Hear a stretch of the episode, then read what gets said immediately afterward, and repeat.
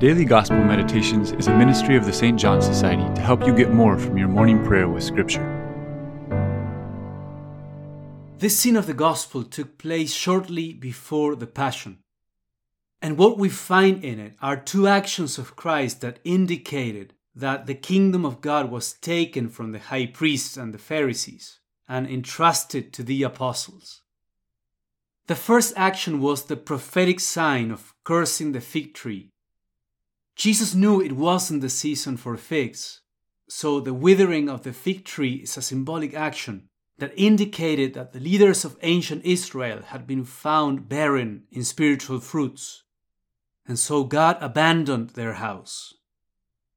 The second action, the cleansing of the temple, has some symbolic elements combined with literal aspects.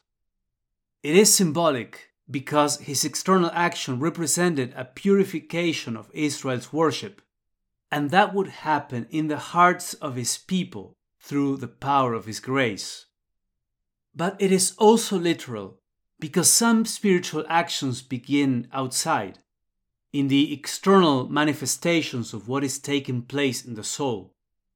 Precisely, one of the indicators of the spiritual barrenness of ancient Israel was the fact that the temple had become a marketplace, a place of trade and even corruption, no longer a place conducive to an encounter with God. An important part of life in God's kingdom is to be able to connect with God in a real way.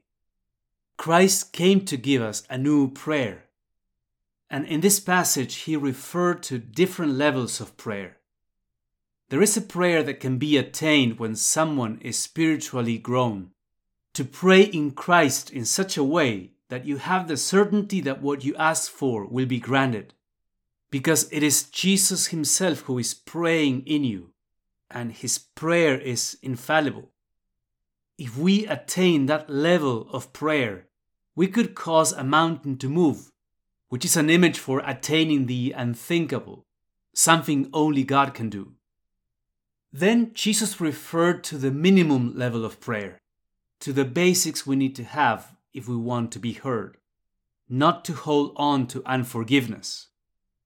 The entire passage then refers to different obstacles to an effective prayer when we are lacking in faith, forgiveness, reverence, or in the ability to focus in God. So, what resonates with you when you reflect on these actions and teachings of Jesus? Are there spiritual gifts or opportunities that you have received but are not bearing fruit? Do you find that any of the obstacles to prayer referenced here could be crippling your prayer life?